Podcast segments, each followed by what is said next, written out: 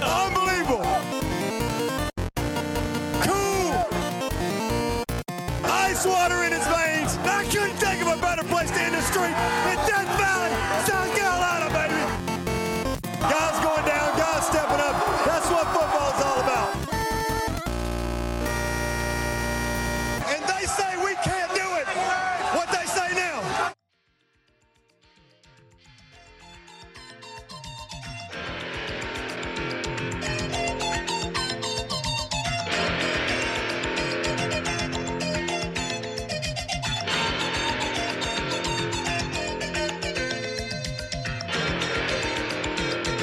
Welcome back to the Clemson Podcast. The Tigers just stopped scoring. Clemson is 5-0, and life is good. Welcome back, everyone. This is the Clemson Podcast. I'm your host, Nick, and I'm joined tonight by Ben.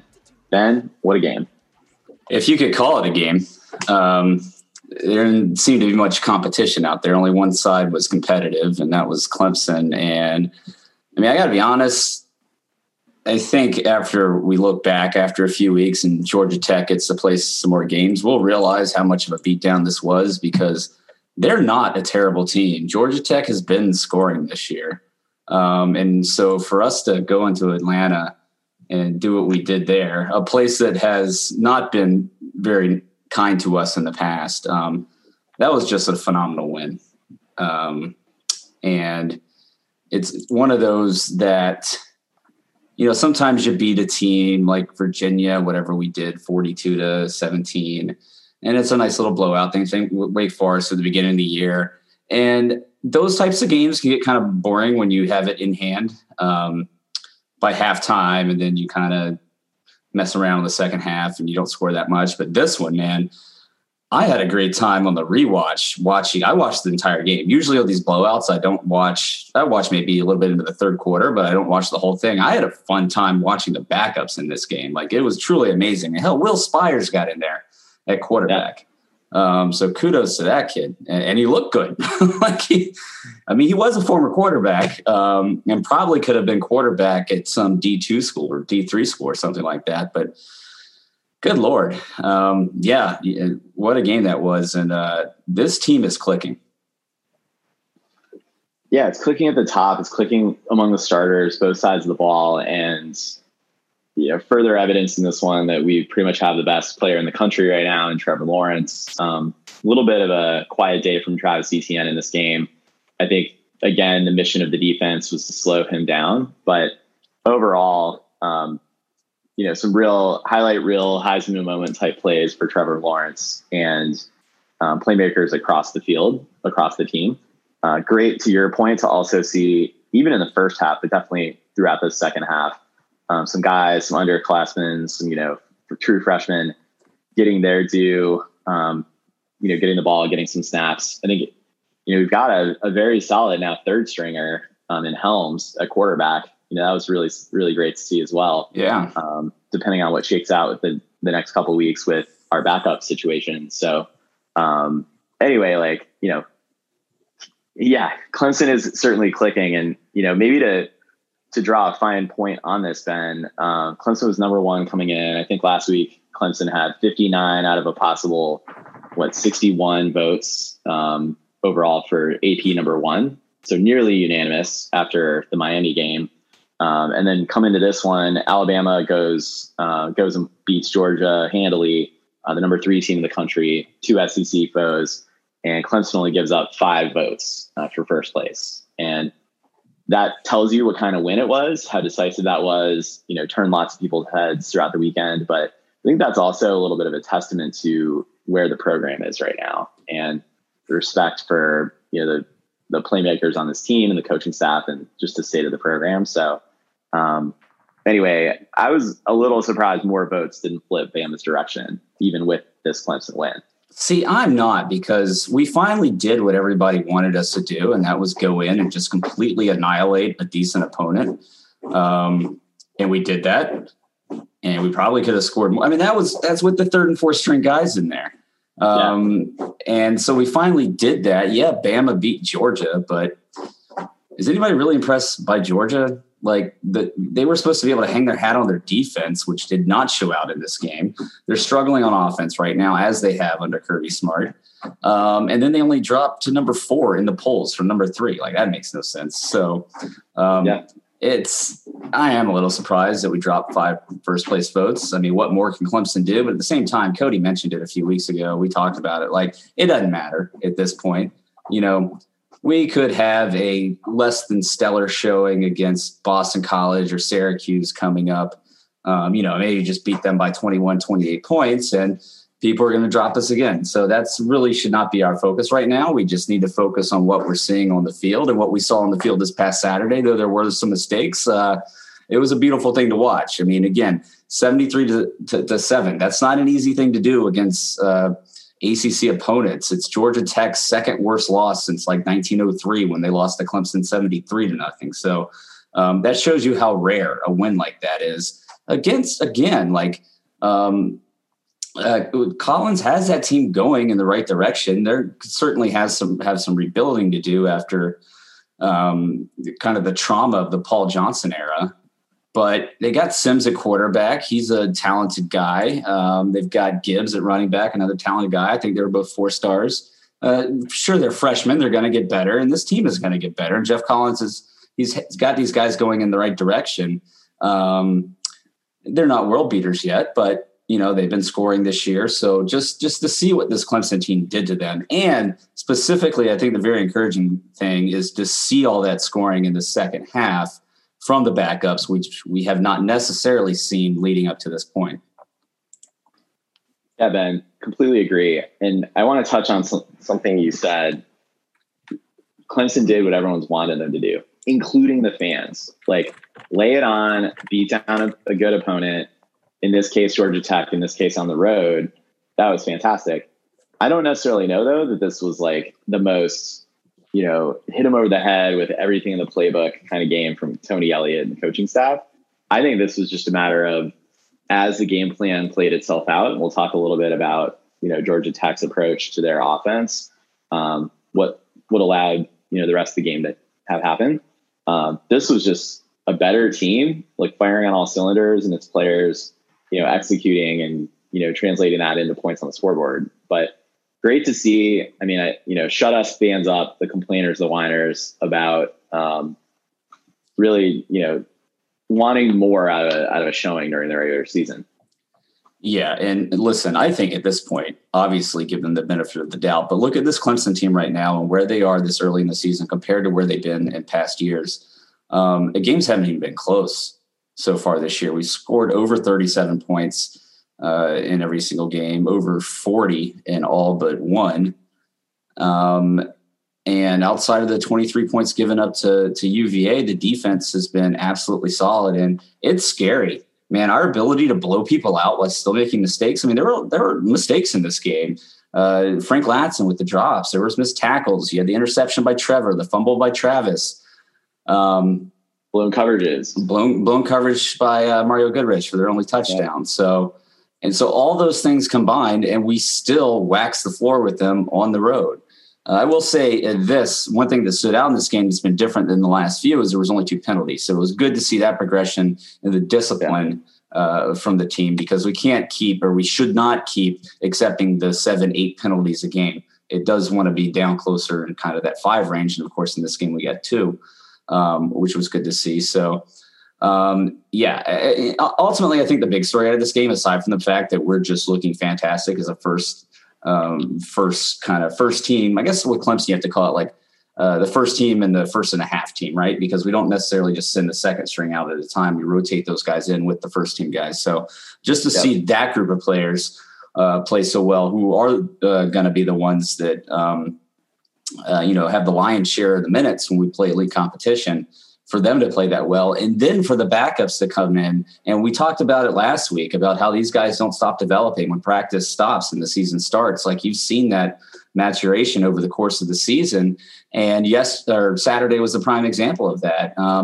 You had backup offensive linemen coming in early, obviously been subbing in and out across the defense, and for the defense to give up no points after, I think, what was it, Georgia Tech's first drive? They scored 7 maybe. And then for the offense to continue to score in the second half.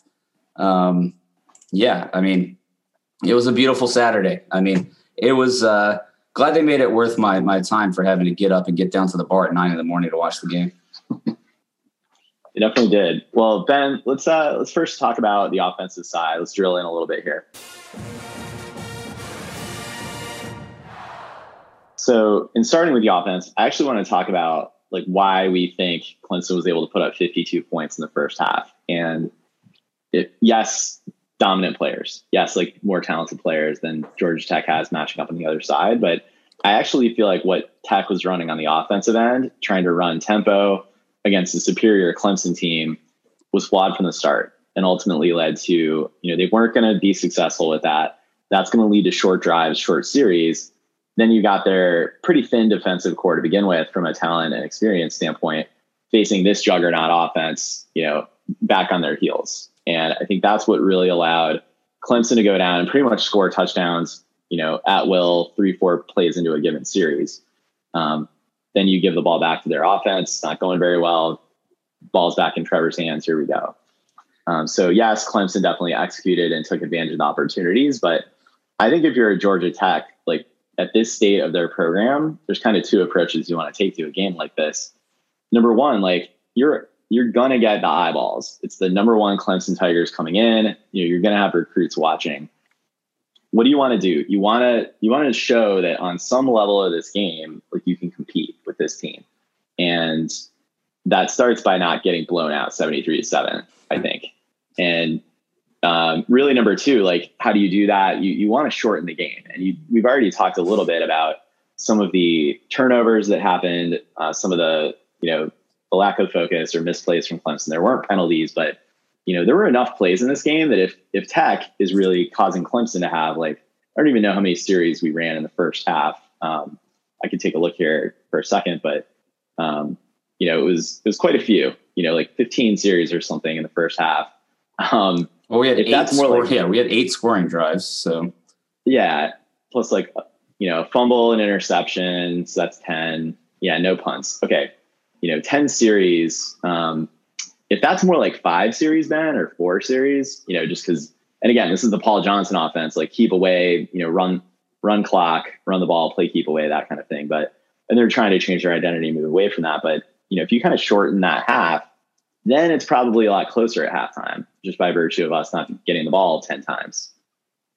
Yeah, I mean, that is an interesting way to think about it. We talk a lot about how teams, when you're the number one team in the country or top 5 team, top 10 team or something like that, within your conference, at least, you've always got that target on your back and teams are coming in ready to play their best game and punch you in the mouth. And, maybe in this case, Georgia Tech was thought they were ready to do that. But at most they swung and missed and face planted onto the sidewalk. It appears. And going back to your point about limiting our possessions on offense, I think that's a really good point, and teams should really try to figure out how to scheme to do that. And that really starts on their offensive side of the ball. Like, you're not going to get a ton of takeaways from this Clemson offense. Yeah. So yeah, you do need to control the ball somewhat. And you hear all the time about when offenses do their defenses a disservice when they have 3 and outs and off the field quickly. So yeah, if you keep throwing your defense back out against this juggernaut Clemson offense, you're not going to stand a chance. Like, they're going to be gassed. Clemson got off to somewhat of a slow start on offense. Obviously, there was the turnovers, but man, once it started going, they didn't look back. And, you talked about Tony Elliott's play calling, and we talked about last game, the Miami game, how much more creative it was, all the little wrinkles and everything we saw, and what a sight for sore eyes that was. I think you saw a continuation of that in this game. Yeah. It wasn't all the bells and whistles and tricks in the book, but they stuck with a lot of it. It was a much more dynamic play calling once again. There were, passes over the field, the middle of the field. You saw the shuffle passes. We finally saw the goal line package. So really encouraged, but you continue to see his creativity. And I think a lot of that is kind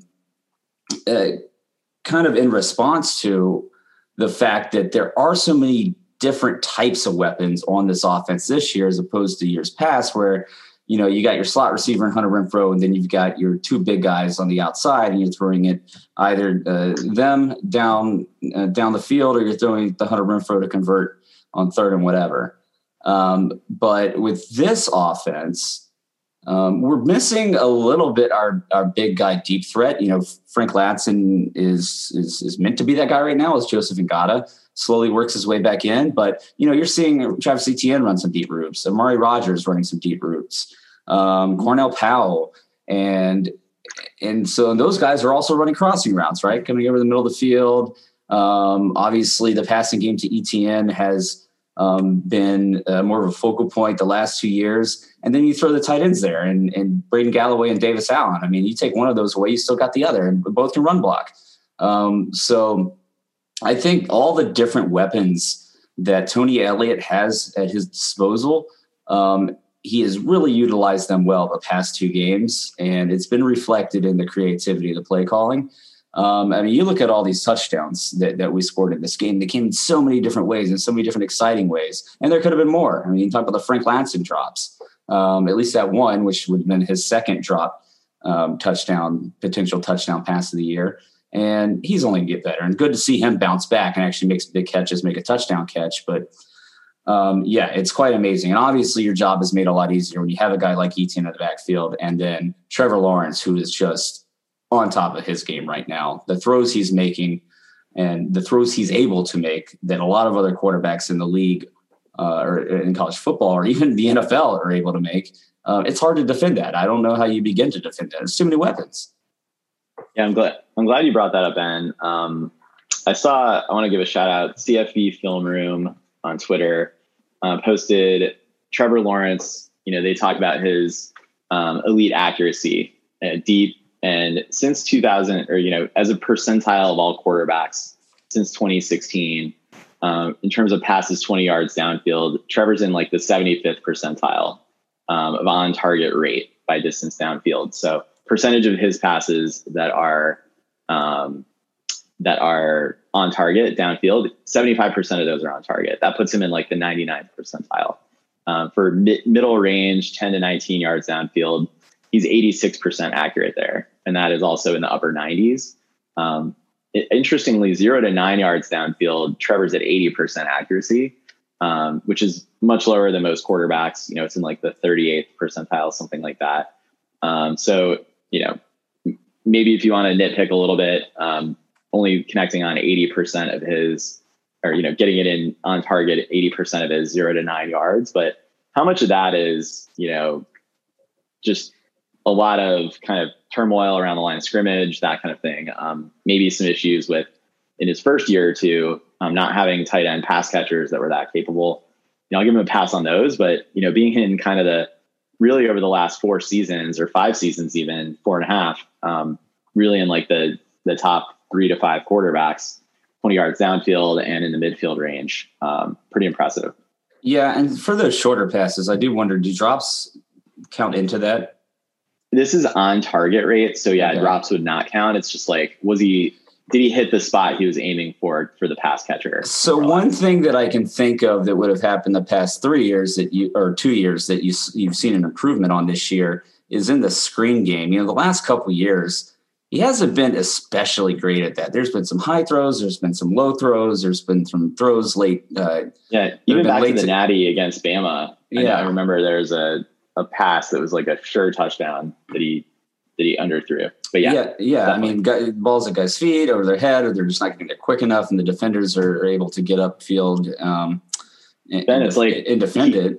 He does better at the harder throws, right? Well, what you've seen this year and what's changed this year and why the quick screen game is working better, and some of his quick passes, they're getting out of his hands really quick. He's changed his stance to where he, in the shotgun, he's got his right foot back. So he's able to receive the ball on the snap and just immediately be in a throwing motion. And I noticed that specifically in this game, there were several throws that he just got out amazingly quick. And it's funny, I was watching the the Tampa Bay Buccaneers game over the weekend. They were talking about Tom Brady, how he's changed his stance in the shotgun, essentially the opposite of what Trevor did.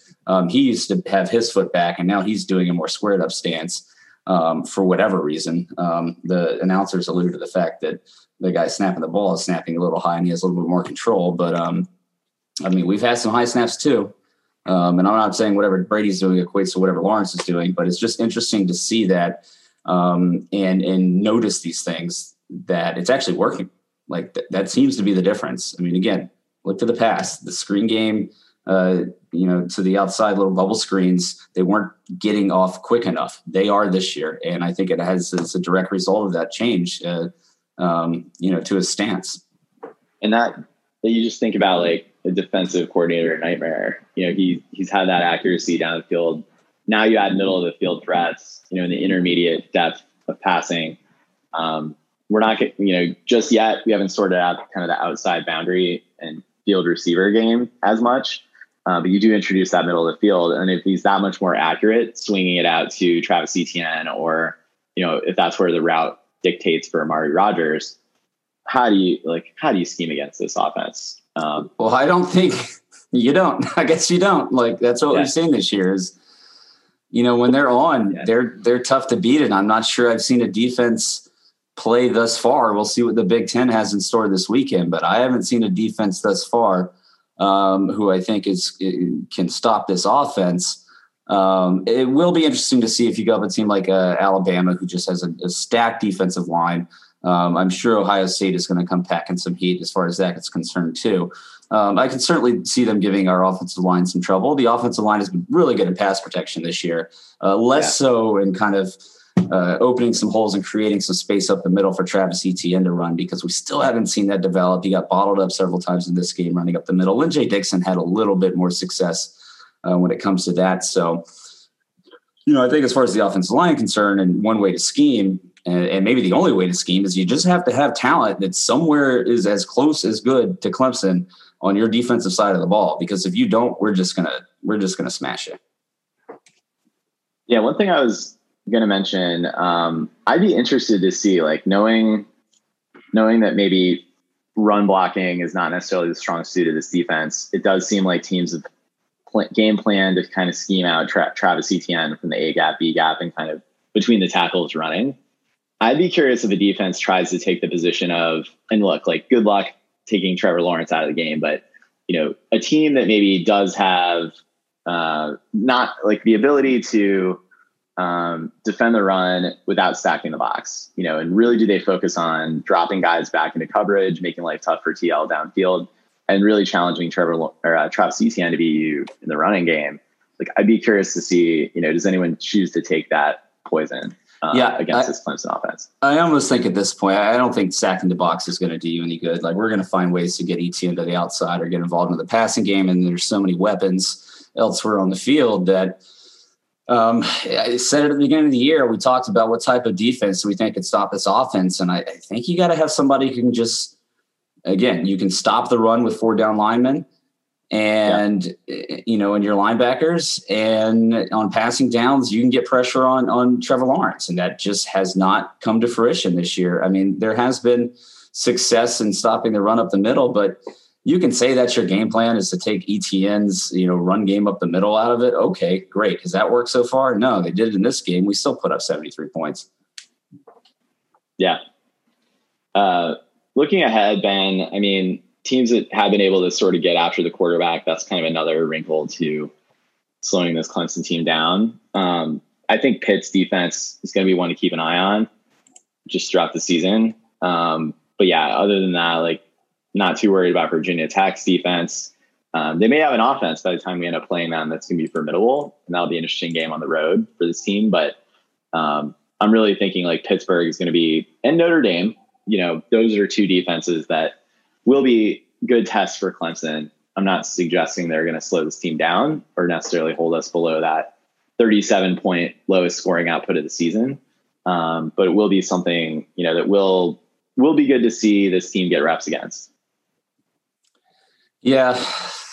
I think if anything, though, I mean, it's still not going to be a real test. We're going to be disappointed if we don't put up over 30 against Notre Dame. They're not that good. They just aren't. Their defense is not that good. It's a good defense, but the caliber of this offense is just so great that it's going to take a really special team with a really good defense to be able to stop this offense. I mean, that's my personal opinion. I think we're better on offense this year than we were last year. I think that's becoming obvious. Yeah. Obviously, Trevor did not get off to the slow start this year. The offense has been more clicking on all cylinders, and the play calling has just been much more varied and successful. And we're starting to build some depth. And this is without guys like, again, Ngata on the field. He's getting in there with some playing time. I'm not sure why he's not playing more if he's healthy, and if he's not healthy, fully healthy to play more, why he's playing at all. But I do look forward to him getting back in there. Ladson with his drops is still an issue. I think that young man will settle down. He's made some good catches this year. He came back in the second half, had some good catches. But you know, you're starting to see I was glad the coaching staff left him out there, with the backup quarterbacks, and clearly he needs. Yeah, he needs some time with the jugs machine, but get him time, get him into the flow, and nothing like pure real game competition. Yeah, and I think you do that with young guys. If he was Cornell Powell dropping the ball, you yank him and put somebody else in, just to kind of send a message. Hey, man, you need to focus. You've been here for 5 years. You're more experienced. You're better than that. This shouldn't be happening. But he's getting his first significant playing time this year, and probably honestly thought was a little bit behind. Was behind Ngata on the depth chart heading into the season, coming out of fall camp. So he's starting. He's stepping into that role. He's making some plays. Obviously, you need to clean the drops up, but that stuff you can improve upon and you can fix. Right? That's fundamentals. That's not talent. He's got all the talent in the world. You can see it out on the field. He's getting past people. He's getting wide open. He's going to improve in that area. Another guy that's come along is EJ Williams. He was in on the second play of the game in this one, and he's starting to look really good. It's coming along for that true freshman. I still feel that he needs to put some more weight on to ultimately get to where he wants to be, but he's going to be a weapon this year. And you're already starting to see that emerge. So the faster that we can bring these guys along, obviously, the better. It certainly helps that there's no redshirt rule this year, so you don't have to even think about holding these guys out for or not have them play more than 4 games. Yeah, you're not thinking about, all right, is this 5th game of the season, the right time to be getting him reps? Just send him out there. Let him go. Because how much of a shame would it be? You're up 50 whatever we were to 7 at halftime, and there's a handful of guys you can't play because of the redshirt rule, right? This is their opportunity. This is the best time to put them in there. So it's kind of good that that's been lifted for this season. Ultimately, in hindsight, do I think it was necessary? Probably not. Maybe for the Pac-12, who's going to get 7 games in, maybe. But who cares? That's what the rule is, and it's certainly working out in Clemson's favor. Yeah, I don't really know. I mean, I think it was also given there for guys that opt out for the season. What do you do with them? Do you burn a year of eligibility? That maybe sends the wrong message, if they're doing this for their own health and safety or that of their families. So, I mean, I applaud the NCAA for making that effort. Now, what we don't know is, what is that going to do to numbers going forward? I don't know that that's necessarily been talked about or discussed. It has. I'm sure they've talked about a high level, but I mean, I guess as far as I'm concerned, that's tomorrow's problem to deal with. There's going to be an issue. It's going to be an issue more so for other teams than it is for Clemson, who brings high caliber recruits year in and year out. But it's not like they're going to expand the rosters; they're already huge. But I mean, they could expand Clemson's roster. We played everybody but DJ in this game. Yeah. Well, why don't we spend some time before we move over to the punter at quarterback? Yeah. Well, I was going to say, Ben, we've covered off on most primary weapons. Why don't we spend some time talking about the backup situation? So DJ Uiagalelei, we were a little concerned. They went straight to Pumachan on the second series of the third quarter. And it turned out, I think DJ had some shoulder tightness, some soreness, didn't want to, and that was probably incurred during the Miami game or potentially practice. Good idea. Yeah, for sure. I mean, he got popped a couple times in that game.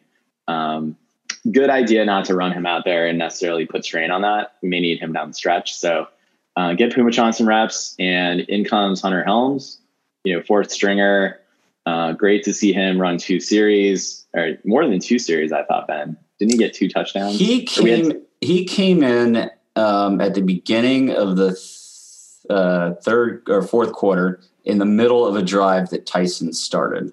And then, I think he had two more series after that. So maybe he had 2.5 series and led down for 2 scores, I'm thinking. And then 2 out of 3, scored 2 out of 3 times. And then, Spires came in to finish off the game. Yeah, and great for Will Spires to kind of flash some of that talent. He did not come to Clemson to play quarterback. He could have played quarterback in college, but he went with the national championship winning program to be the punter. That probably sets him up for a pro career if he wanted to. So good for him, and congrats to him on having a great showing. Well, and Dabo put him out there when he was actually going to let him throw the ball. Like, he was meant to throw the ball. That was more a Teasdall thing, choosing to throw the ball. Was that Andy? I thought it happened. Yeah, that was Andy Teasdall. Yeah. Oh, it might have happened with Spires. Maybe that's like a rite of passage for Clemson punters. Yeah. But I remember Teasdall. In any case, I think they should have sent a message to Will by leaving him out there to punt after his drive stalled. Yeah, good point. Just hey, clean this up. This is on you. Yeah, finish the job. Finish the job, man. I agree. No, he looked second string punter reps in too. Yeah. What's that, Aiden Swanson? I thought he looked good in this game. Just never ever expected him to come in as a quarterback. He actually looked like a quarterback. And I mean, going back to Hunter Helms, yeah, we definitely need to give him some props. He looks like a quarterback. Like, oh, yeah. He looks like a guy we can develop into like a Chase Bryce level at Clemson. And then, I mean, Tyson Pumachan had surgery on his thumb, right? So you can rule him out. Well, that's on his left hand. I still think he's day-to-day. They're going to have to see how he responds to that. But I mean, I guess if it was, just kind of sticking on Tyson there for a second, man, he's still got a long way to go as a passer. He really does. I think Hunter Helms looked like a better passer. Yeah, certainly more accurate.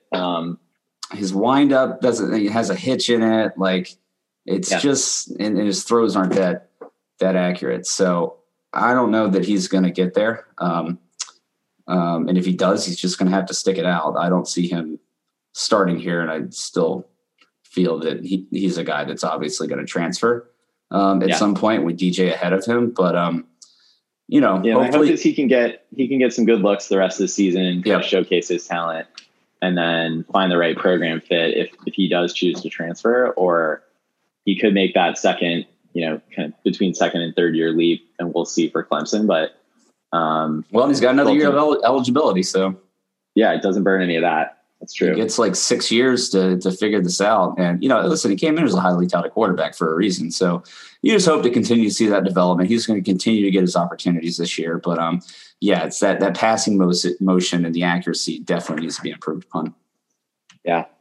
I would say maybe the only other name we haven't really touched on too much in the offense is the game that we got out of Davis Allen. Ajo got in the end zone. Good to see that. He only had the one catch. I think he should have had a different touchdown catch, but just stepped out of bounds. Foot was out of bounds. Yeah, it was just out of bounds. But his catch and run on that TD pass was pretty awesome.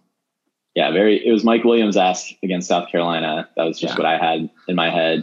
Davis Allen's touchdown. What a play, kind of peel off and Trevor to hit him in stride for that touchdown was something else. I mean, didn't see Braden Galloway show out in this game.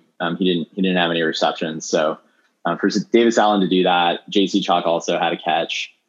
Great to see just the tight end remain part of this offense. Yeah. Well, going back to talking about and thinking about how you defend this offense, like what do you do when you've got Frank Ladson Cornell Powell, Amari Rodgers split out wide. And then you got a two tight end set with Davis Allen and Braden Galloway and Etienne in the backfield. Like that's 12 guys. Like, yeah. Well, it feels like 12 guys sometimes you're out there defending. Tully. No, you're right. You're right. I want to see Etienne run the Wildcat. Every alignment you just said, just keep TL on the sideline. And yeah, we don't need Etienne can throw the ball. But don't even need those guys can block downfield. Yeah. And you get some jet sweep action with, Amari Rodgers. Well, I'm definitely looking forward to some fake punts with Spires moving forward, should we need it, and him throwing the ball after what we saw. So, And can we, and we've overlooked this, can we give Cornell any more props for what a great game he had? The back shoulder throw from Lawrence on the first drive for a first down. He had another back shoulder throw, which to me means that him and Trevor have some chemistry. Because we haven't seen those back shoulder throws in the last couple of years necessarily, because we've just got all these young wide receivers coming in. And, that's something that Taj Boyd was always really good at, Deshaun Watson. And so to see him have this chemistry with Cornell Powell and be able to trust him, that means that they're on the same page. And so what a game for him. Made some great catches. I don't think he had any drops.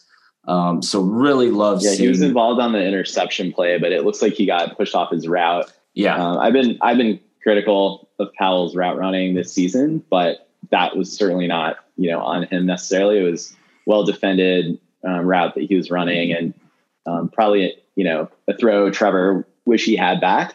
But yeah, that one could have gone for 6 if Powell was able to continue his route. Yeah, so I don't know, just props to him. We said it before, him sticking around the team and fighting for it, and he's earned this moment. And those are tough catches that he came down with. So, and he's getting more playing time. I mean, I know he's been around for 5 years, but he's getting more playing time now. And that live game reps, you can't.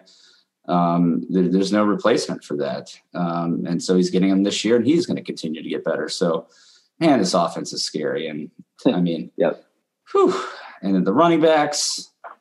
We don't need to talk about Lyn-J, but Chesma Lucy continues to look really great. Kobe Pace looked good in this game. And Mikey Dukes had some good runs while he, when he was intentionally going forward. He had a couple where he was stringing it out and didn't seem to know which direction he was supposed to go. But it's great look by the backups in this game. I mentioned the offensive line. Walker Parks and Mason Trotter were subbed in early. Early on this game, got some reps with the first team. So good to see that they're starting to trust those guys, because again, we need a couple of those guys to come along to build depth on that offensive line once we get the crunch time in the playoffs. There were a couple of plays, Ben. I remember Trevor took a pretty tough sack and unblocked defender right up the middle. I think Etienne missed the block opportunity too. Yeah, and Stewart also he went to double team a different defender and kind of let the guy go right by. Those kind of things, glad that's the exception, not the rule from this O-line, but that can turn the course of the game, especially if you've got, we had Georgia Tech caliber defenders rushing Trevor Lawrence. If you start to get into the playoff, much bigger dudes that can take him out of the game, or in the case of Ohio State or Miami, target him. So, anyway, it's keeping Trevor Lawrence upright, number 16, clean. That's mission number one, and blocking for number 9.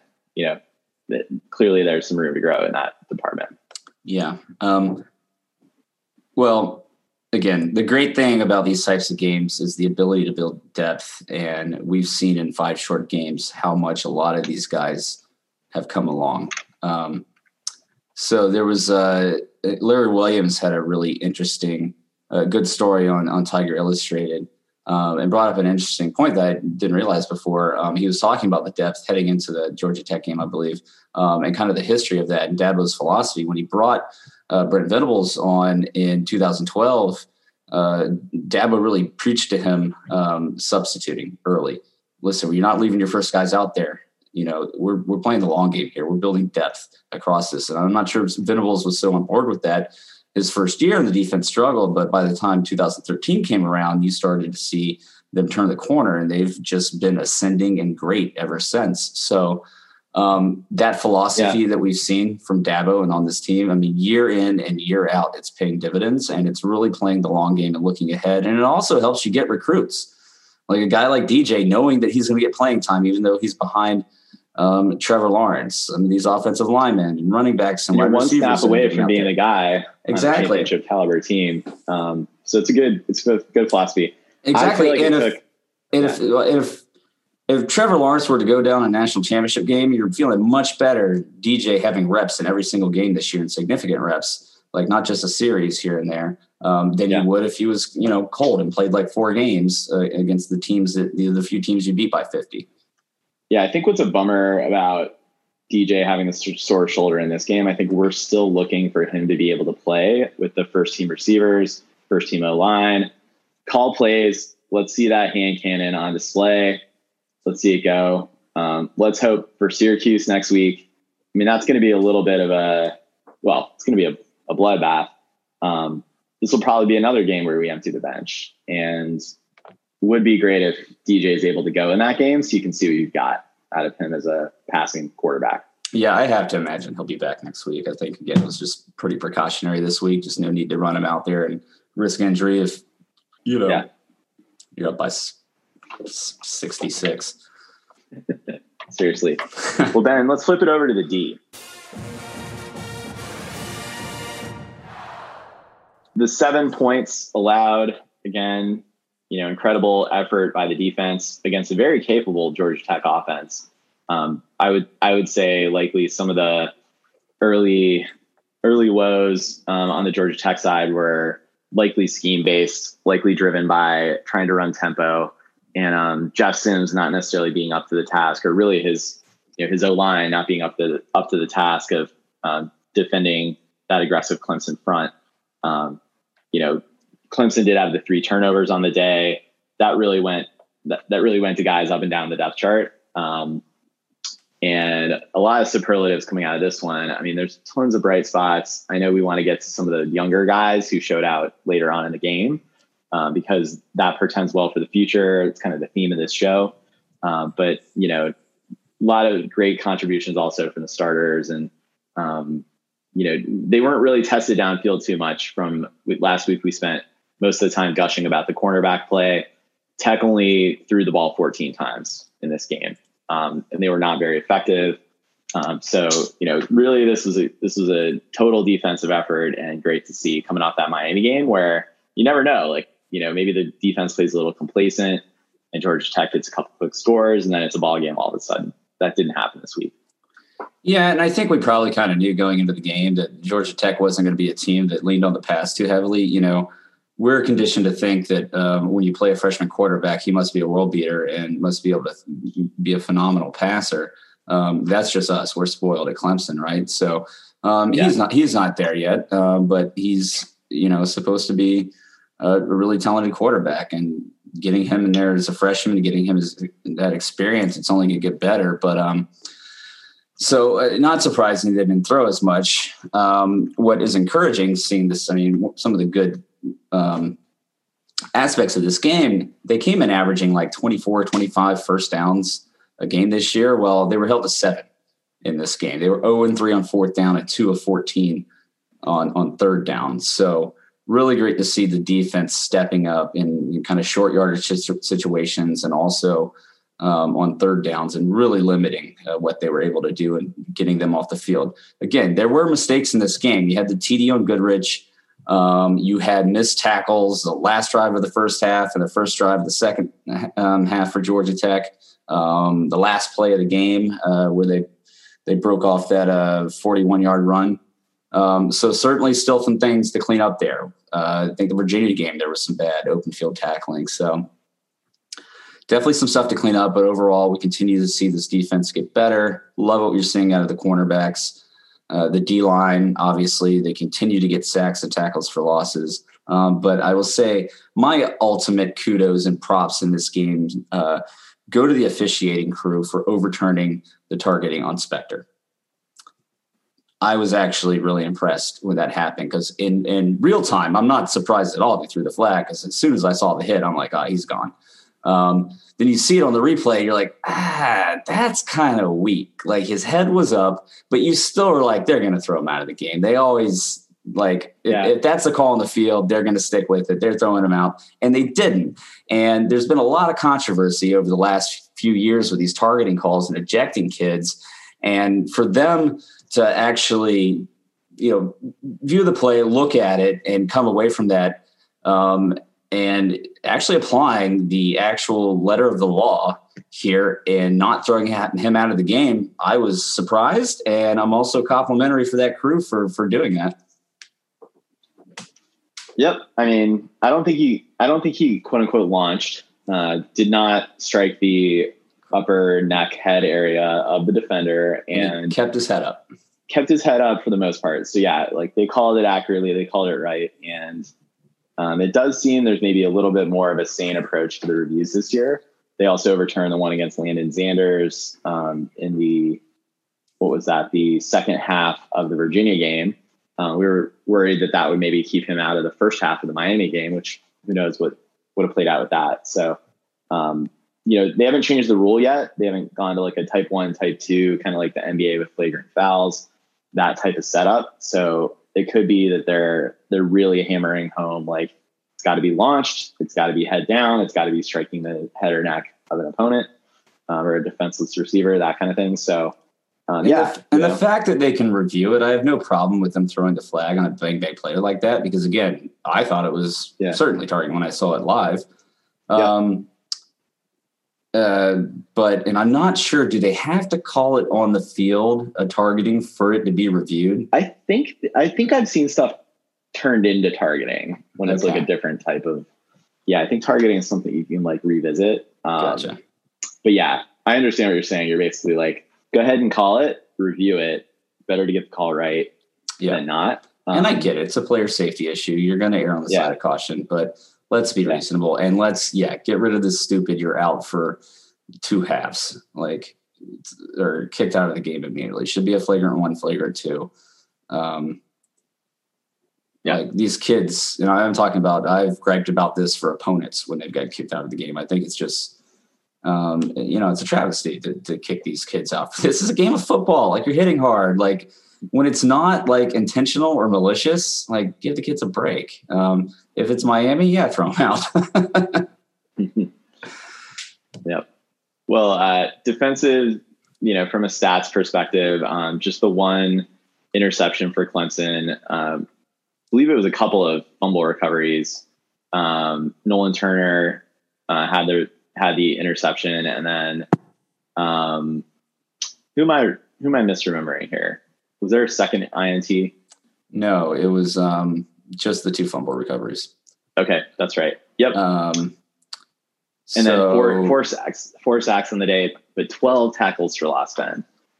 So that's 16 disruptive plays plus 3 turnovers, 19 out of the, it was something like 58 plays that Georgia Tech ran, like either a havoc play or a turnover happened on a good percentage of the plays in this game. Really says a lot about how much of a dominant defensive performance this was. Yeah, so dominant. There's not really much to talk about the starters in this game. No, it was really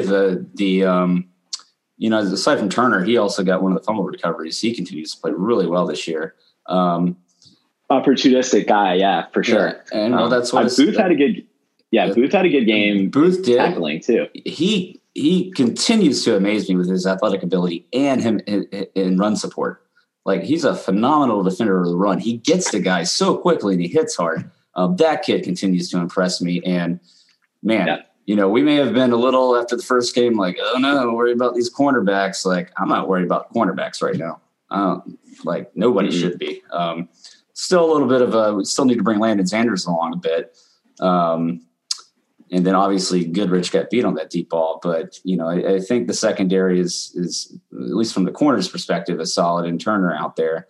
And so just a little bit more depth at the safety position. Again, these guys are getting reps. Joseph Charleston's been out there. I think the story of this game is certainly the backups. And obviously starting with Trenton Simpson. the linebacker, like that kid is phenomenal. What a beast he is. Like his speed, his athleticism, the way he hits, and he's almost in on every single play when he's in the game. You notice that number 22. So we've got a good one for the long haul. You do not often see linebackers come in as true freshmen in this Brent Venables defense and be able to kind of click right away. Obviously, he's not getting meaningful minutes in big games, but you can see his natural athletic ability. And this is from a kid who did not play a lot of linebacker in high school. He was more of an edge rusher, and he's still talking about that could possibly be his role if he grows into it in his body on this team. So I don't know where he's going to end up. We've still got Mike Jones for a couple more years. So he's not going to be supplanted at that nickel Sam position where Trenton Simpson was coming in and spelling him in this game. So it'll be interesting to see how they utilize him moving forward and into next year. Does he become more of a...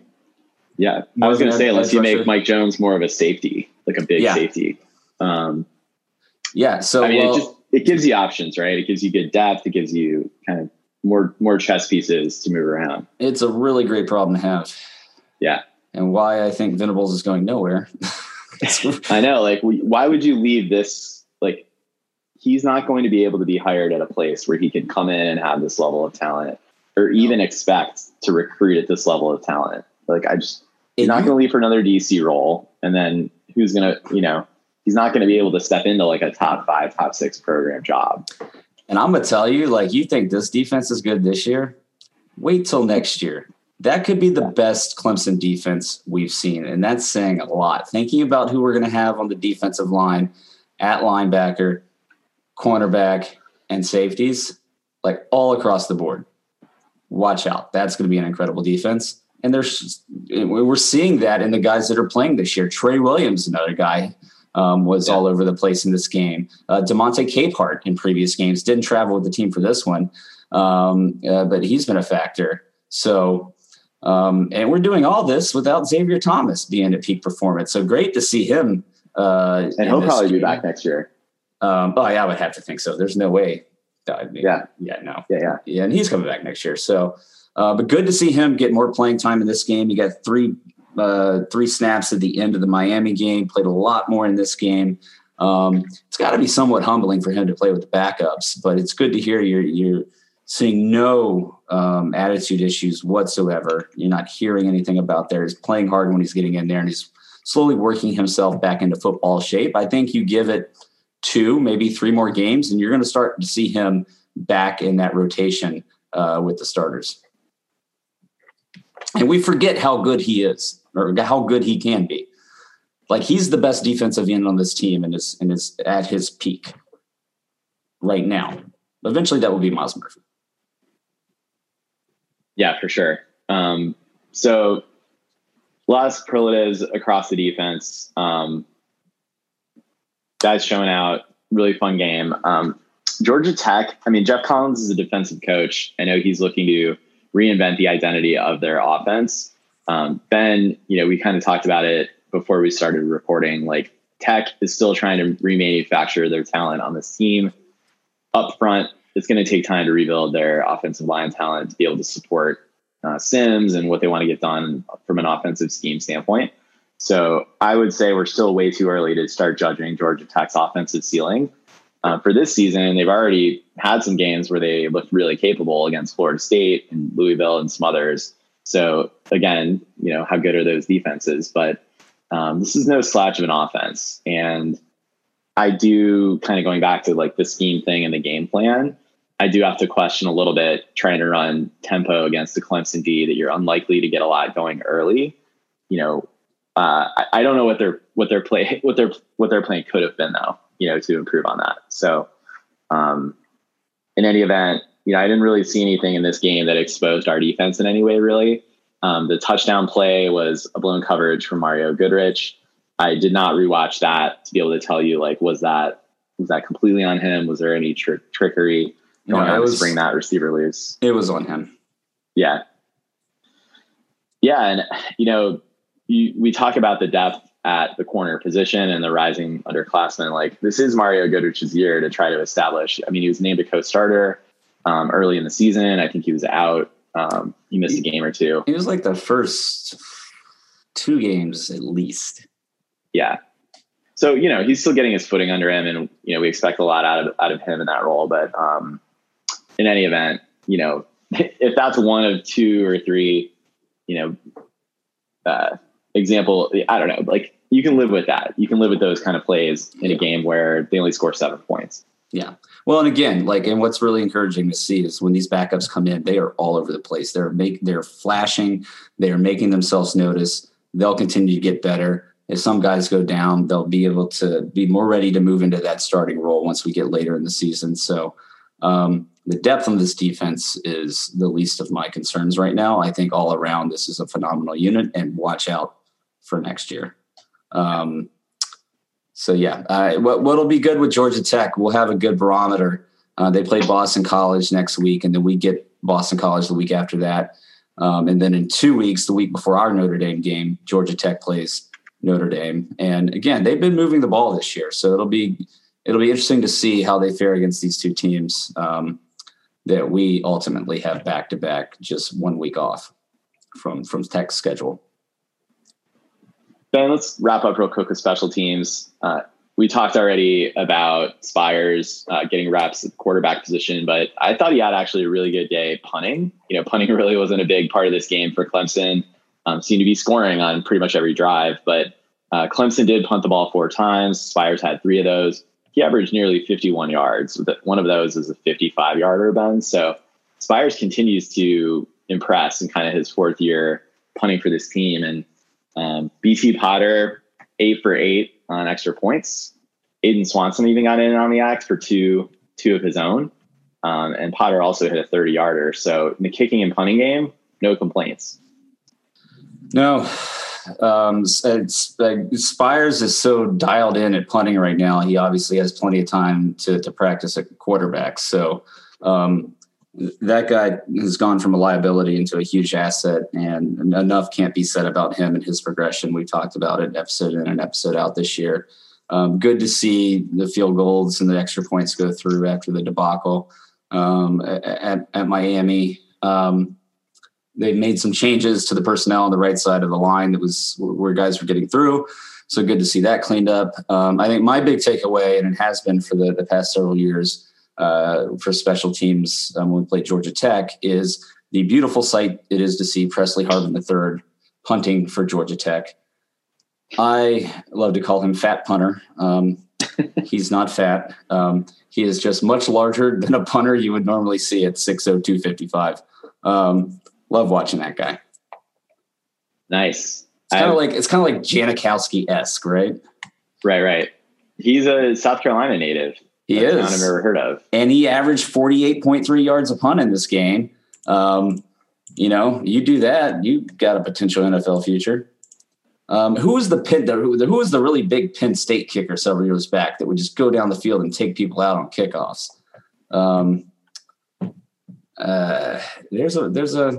There's a place for guys like that. Yeah. All right. Nothing to speak of in the return game too much. I mean, I think people are looking to Lyn-J Dixon to perhaps generate a little bit more yardage in the kick return game, but we're picking nits at this point. Yep. So resounding effort, Ben, resounding 73-7 win. Ben, let's pivot to talking about the college football scoreboard for the weekend.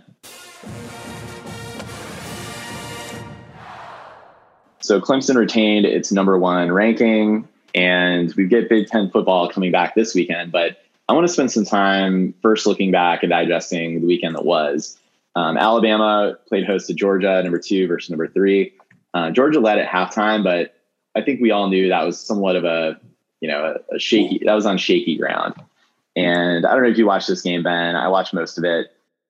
Alabama's offense just looks pretty relentless, and they themselves have quite a big stable of weapons. You're going to remember all these names from either our national championship game against them, or, you know, watching the Iron Bowl over the years, or even the Georgia-Alabama national title game from 2017. A lot of these guys are still there and still contributing, and they look like a very potent offense. I think it's their defense that impressed me.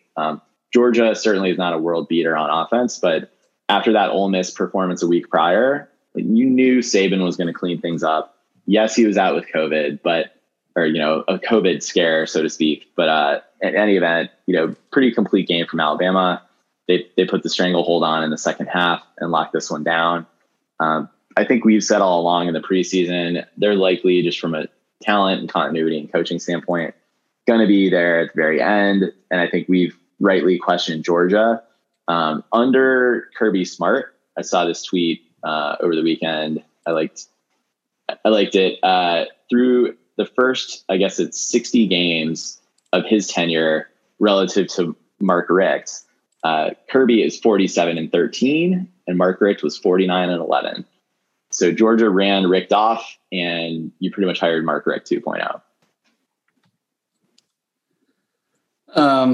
Yeah, I think we're starting to see Georgia just kind of plateau. If they're not able to bring in the playmakers at quarterback, and they did at one point, that guy's name was Justin Fields, but they let him get away, keeping Jake Fromm in there. So I don't know. I keep seeing Georgia just kind of hit this ceiling where they're not going to be able to punch through, and it looks to be happening again this year.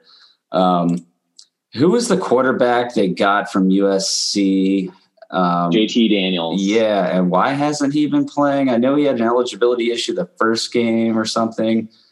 And maybe not, but I know he also had an injury. I think a knee injury. Okay, so they've stuck with Stetson Bennett, who is not great. They were leading at halftime, but Alabama kicked it into gear in the second half. Kind of. I mean, they only scored 21 points. So what baffles me is how Georgia only drops to 4, one spot to 4. We can get into the poll here in a second because I've got a lot of it just seems like that they replaced the AP poll voters with a bunch of idiots this year. Or maybe that's the norm. And I'm just noticing. It's hard because voters are mired in you can get online and research how every single voter voted their entire poll, and then it ultimately is an average of that. This year you see a lot of variance from people that philosophically are going to underrank teams that haven't played a game yet, and other people are like, no, Ohio State is the number 3 team in the country, forget Georgia. You're kind of seeing the law of averages play out here together. But I mean, Georgia did lose a really good Bama team, and they were leading at half. They didn't score in the second half, but I don't know about dropping them too much. I mean, only going to 4, I agree. They should have dropped more than that. But I think it's just going to be a weird year in the polls until you get the Pac-12 back, and until we see, a couple weeks of that league going. And by then we're going to be already into the college football playoff rankings, and the AP poll ultimately starts to mirror that thing. So just going to be an odd year. Yeah, and Notre Dame at 3, well, we can get into it. I do understand that if you take some of these teams that haven't played yet, who is Georgia worse than? Not Oklahoma State, who would be next, who almost lost to Tulsa. Texas A&M has a loss, albeit to Alabama. You could argue that A&M should have jumped up ahead of Georgia, possibly. Cincinnati is lucky to be in the top 10 at 3-0.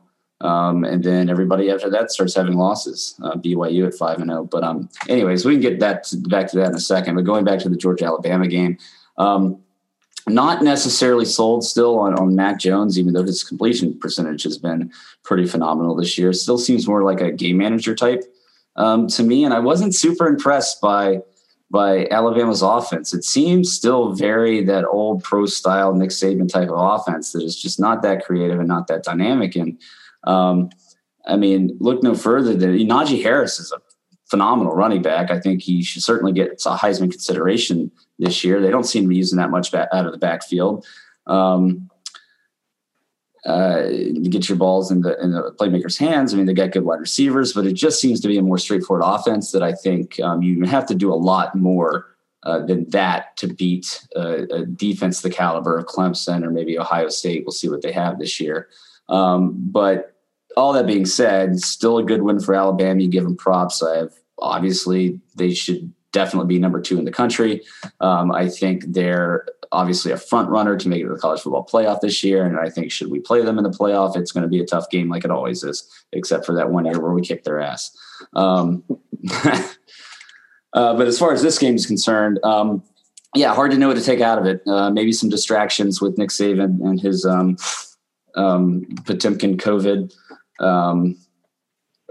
and dealing with that throughout the week. But, yeah, I don't know. I mean, Alabama ultimately won the game like they should have.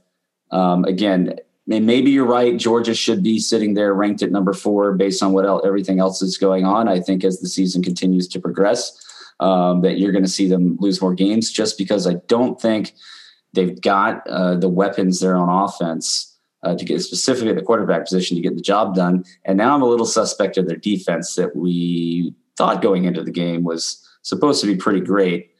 Gave up 41 to Alabama. That could be a result of their defense just kind of getting worn out in the second half with Alabama's offense or their offense not being able to produce and Alabama's offense being on the field more. Perhaps that was an issue, but we'll see moving forward. I expect they'll still end up in the top 10 ultimately this year, possibly the top 5. They're still a good football team. They just need to develop more on offense. Yeah, you mentioned Notre Dame still at the number 4, or I'm sorry, they moved up to 3 despite a 12-7 win over Louisville. Louisville generally has a pretty good offense. They were held to just the 7 points.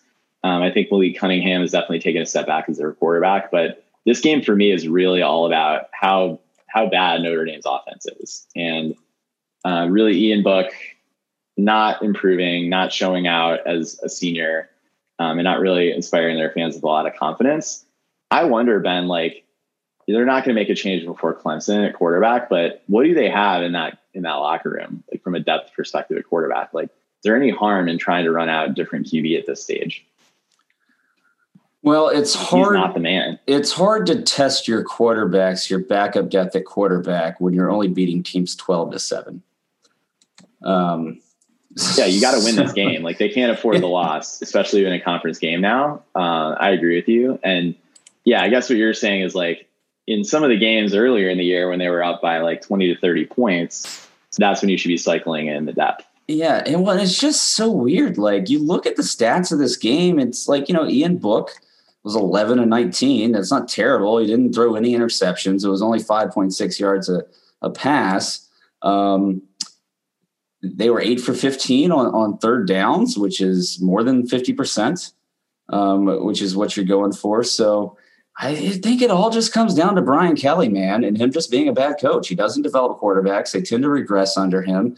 And what is Notre Dame's offensive identity?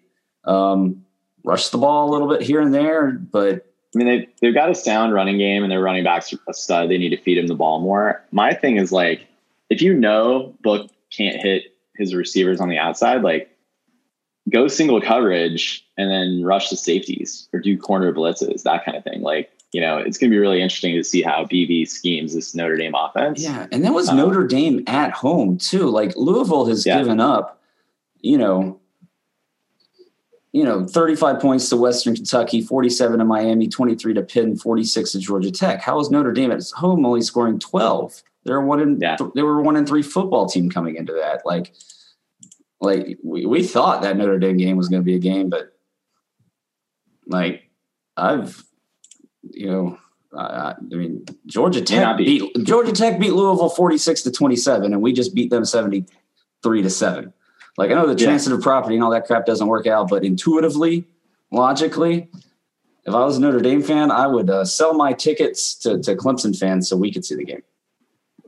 Yeah, if fans are even allowed in the stadium, and I mean, maybe they hope for a COVID outbreak that week so they can avoid the beatdown, but let's hope not. But in any event, Notre Dame is not as bad as that and final score showed, but it does give you faith as a Clemson fan that, yeah, this is not a team that's really going to challenge or force an upset. Yeah, I don't even know what to make of the 12-7 score, to be honest with you. I mean, I saw Notre Dame fans. I wasn't quite paying attention because I was watching the Braves game at the bar, but I saw them leaving right after their game was over, and they just had this look on their face. I was like, oh crap, did Notre Dame lose? No, they didn't, but almost. I mean, could have won 12-7. Might as well have. Yeah, for sure. Well, speaking of teams that did lose from the ACC in the top 5, UNC went to Tallahassee Mac Brown, I don't think he ever beat Florida State when he was there in the 90s. That's a different era, of course.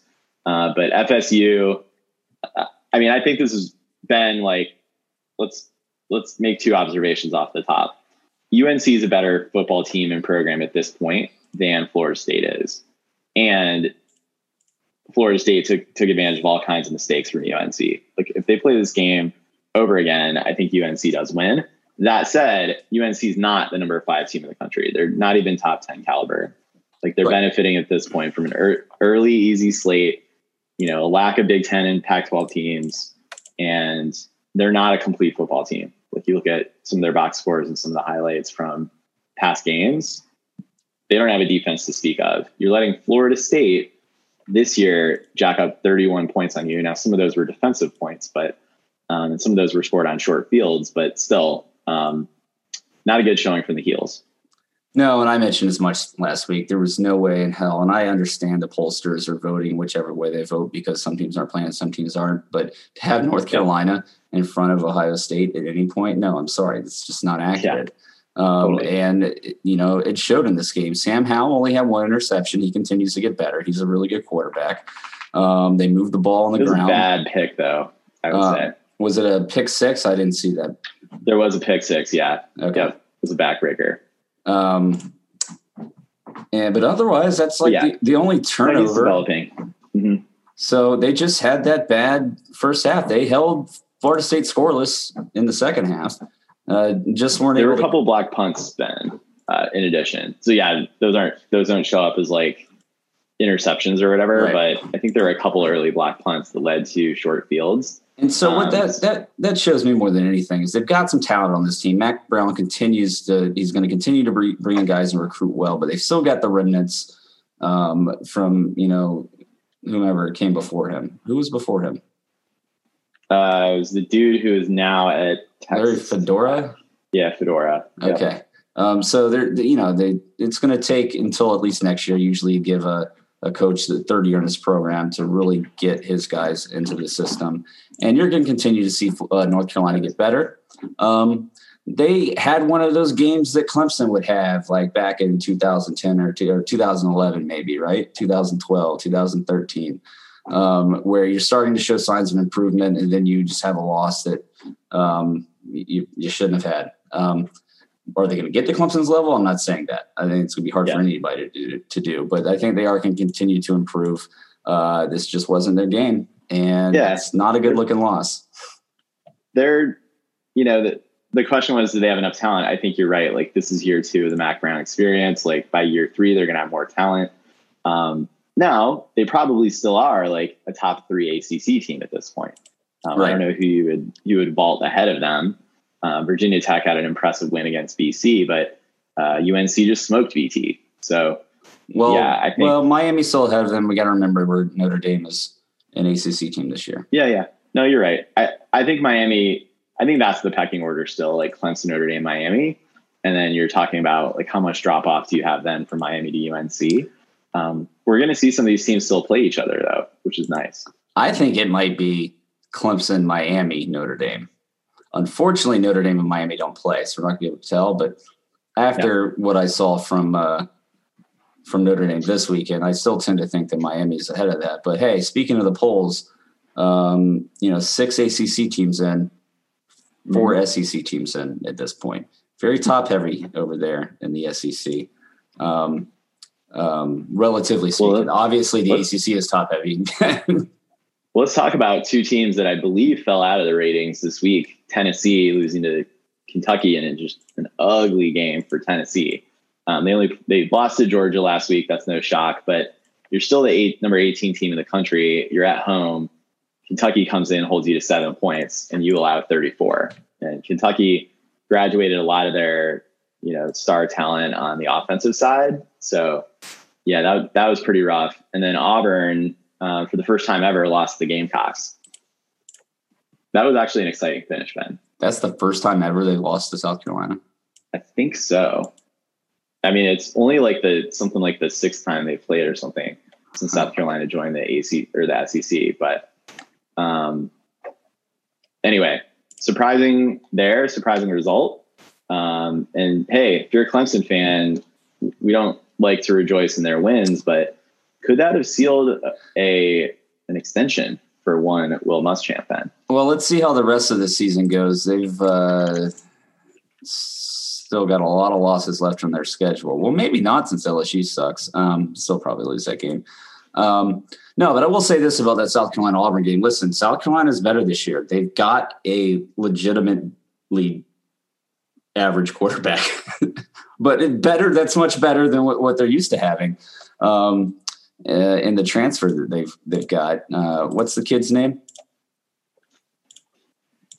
I forget. Anyways, but also on the opposite side of the ball, Auburn, like, I don't know how much longer, Colin Hill. I don't know how much longer Auburn plans to keep Gus Malzahn around. I don't know why he's still there. Big ass contract, big buyout. Well, it's time for some of those Auburn fans to pony up some money and get rid of him, because he's not doing them any favors. They won the Iron Bowl last year. Good for them, but that's not the ultimate goal. They lost the South Carolina game this year. That's right.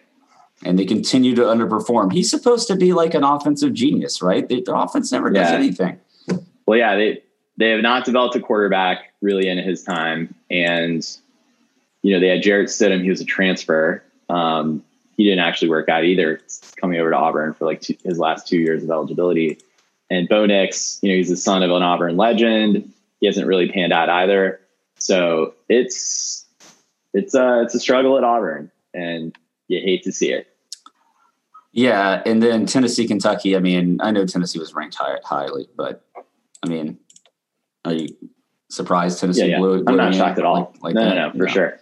It's just ugly for the SEC. It was definitely, especially 34-7. Like, it's a beatdown.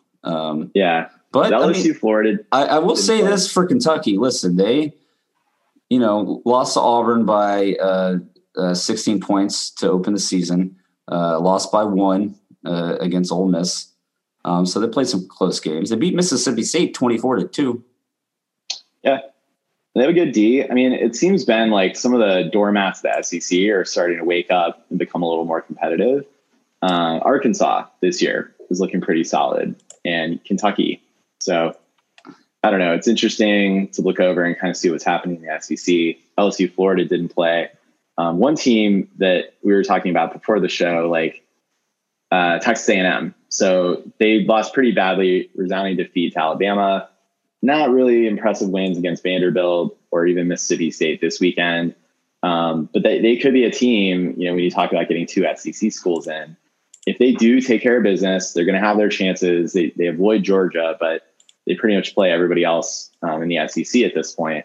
And, you know, it's worth a shit. And I don't know. I could see Texas A&M potentially, you know, if they can run the table. I don't think they will, but if they can, you know, you talk about, like, could the SEC get two teams in? I don't know. They could be a dark horse at this point for that second spot. I think that that possibility is waning, and I'm going to stick with my pick of a Group of Five team finally getting in this year, especially with the Pac-12. I think just not really going to be having much of an opportunity given their late start, their reduced slate of games, and the possibility for COVID to cancel a few of those, and their best team to maybe only have 6 games. And whereas if a team like Houston or BYU plays 10, 11 games, goes undefeated, SMU is up there undefeated right now. So I think this could be the year for that. And I really thinking about the SEC, I mentioned the ACC and Clemson, just not so much is not necessarily top heavy. There's literally just Clemson and everybody else. Like, to be top heavy, you generally have like 3 or 4 really good teams, and then everybody else sucks. I do wonder if the SEC is starting to see more parity throughout the lower ranks. And really at the end of the season, it'll be interesting to see if there's really just Alabama there undefeated and every other team has like 2 or more losses. And that would look a lot more like the ACC. Yeah, it's true. Then what does that do? Like, who gets in? I'd love to see a Group of Five team like step up and take the reins. And who better than the Chanticleers then? They're ranked this week. Like, congratulations to Coastal. Let's go Coastal. Yeah. Let's hope they can keep it moving in the Sun Belt. They're going to face some tough opponents coming up in App State and a few others, but that's fun. You mentioned SMU. Cincinnati's number 8 in the country. They've looked really strong defensively. And BYU has a really fun quarterback. I watched the end of that Houston game on Friday night. Really fun to watch that team. You don't think BYU and fun football necessarily, but they're a dynamic offense. And if you're into wagering, generally take the over in those games. Yeah, I got to think. I mean, Coastal Carolina, obviously nice. Their strength of schedule, I think, is going to prohibit them, even if they go undefeated. But how great would that be to say two teams from South Carolina made it into the college football playoff, and one of them is not the University of South Carolina? Be pretty nice. I mean, that's that. And they thought it couldn't get worse by Clemson winning national championships to get beat out of the playoffs by Coastal. It's not going to happen. I still have to think it's between BYU or Cincy, just given that they do have some ranked teams on their schedule. And you still got to leave open the outside possibility or the possibility, which is maybe a more viable possibility of the SEC getting in two teams now, is the Big Ten. Should Ohio State and Penn State go undefeated other than the games they play against each other? And if they split those, one in the regular season and one in the conference championship game, then I can see both of them getting in and the Big Ten getting two. They'll only play once, Ben. They're in the East together. So it could be Penn State with one loss, looks really great, and makes it all the way. But are they doing divisions this year? I'm pretty sure they are. Yeah, I'm pretty sure they are. Oh, well, that's stupid.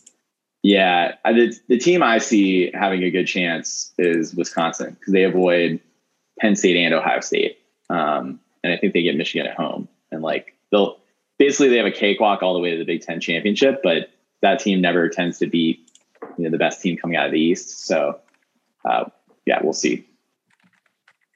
But anyway, the Big Ten is back coming up this weekend. The Ohio State-Nebraska game will be one that I'm taking a look at.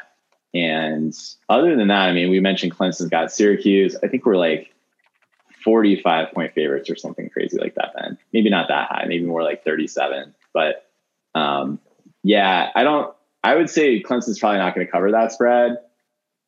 Just knowing Dabo isn't going to run up the score or even attempt to do that on Dino Babers. But it's not like they were trying to run up the score against Georgia Tech either. Tech just was not trying to stop Clemson. So UNC, NC State is a ranked matchup this weekend. NC State, Ben, has been a team that's kind of flown under the radar a little bit. They've already got the one loss, but they're pretty pesky. They had their quarterback go down with an injury. I think it was a leg injury. He also got a concussion in the game, or he definitely got popped. So we'll see about NC State. They're not on our schedule. I would not mind if they somehow snuck into that title game just so we could lay a beat down on them. On Dave Doeren. Yeah, on Dave Doeren. Yeah. Be good. Nice. I mean, ultimately, you would like to see a team that we haven't played this year. NC State would be one of them, and North Carolina being the other. Although Virginia Tech's not playing bad. No, they're not. So we do face them. That'll be a fun game. There's actually quite a few ranked matchups this weekend, Ben. Cincinnati, SMU, you mentioned that one. A clash of undefeateds, ranked matchup. The winner of that probably should vault or stay in the top 10. You've also got Michigan, Minnesota, and then Iowa State, and who are they playing? Oklahoma State this weekend. So that's going to be a test for undefeated OK State. It's a matter of time before they implode and the Big 12 just goes quietly into the good night. Yeah. So might as well be this weekend. Why not?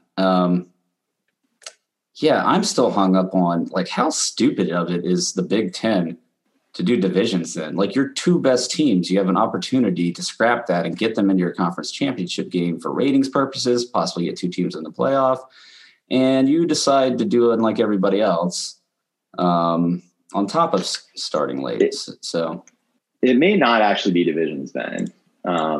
It says here that all games during the final week of the season will be seeded cross-division matchups, with the game between the number 1 seeds being played as the Big Ten football championship game. I see. Yep. So divisions. That's just stupid. That new commissioner's not off to a great start. Right. But it'll be fun to get the Big Ten back and just see. Like, I want to see Justin Fields play. I want to see what Ohio State has. I always enjoy seeing other really good football teams play. And just to give us an opportunity at more entertaining football in general. So, it'll be great to see get them back in the mix. I think with them being back in the mix, it feels more like real college football is back underway. The Pac-12 doesn't count. So, that game is going on overlapping with Clemson, Syracuse. So, 9 a.m. games. That should be one to keep on the quick flip or watch on a second TV. And then NC State, UNC is also taking place at noon. Yeah, so I'm going to pick Iowa State over Oklahoma State for sure. This weekend, they're well coached. They've got a tenured quarterback there. Like, why not? I'm taking the Golden Gophers over Michigan. Okay, the home game, prime time for Jim Harbaugh. It's going to be fun. I don't know. I'm glad to have more teams in the mix. More potential contenders to evaluate. It's going to be fun. Yeah. I mean, Nico Collins is out there for Michigan, so he's no longer with the team. I just love seeing them lose. So it just gives me more things to watch. That's right. More teams to pull for and to pull against. Starting to get a little chill in the air. It's feel like fall. You got the Big Ten back. You got most everybody playing college football. So starting to feel a little bit more like normal. Just hope everybody stays safe.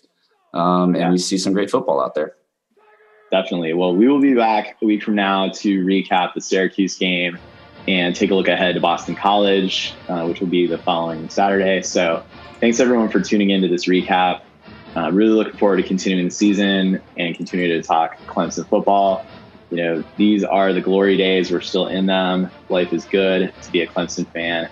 We're glad you're with us on this ride. You know where to find us on social media. Write us a review, tell some friends, and keep the podcast moving. So thank you, everyone. We're going to wrap there. And as always, go Tigers.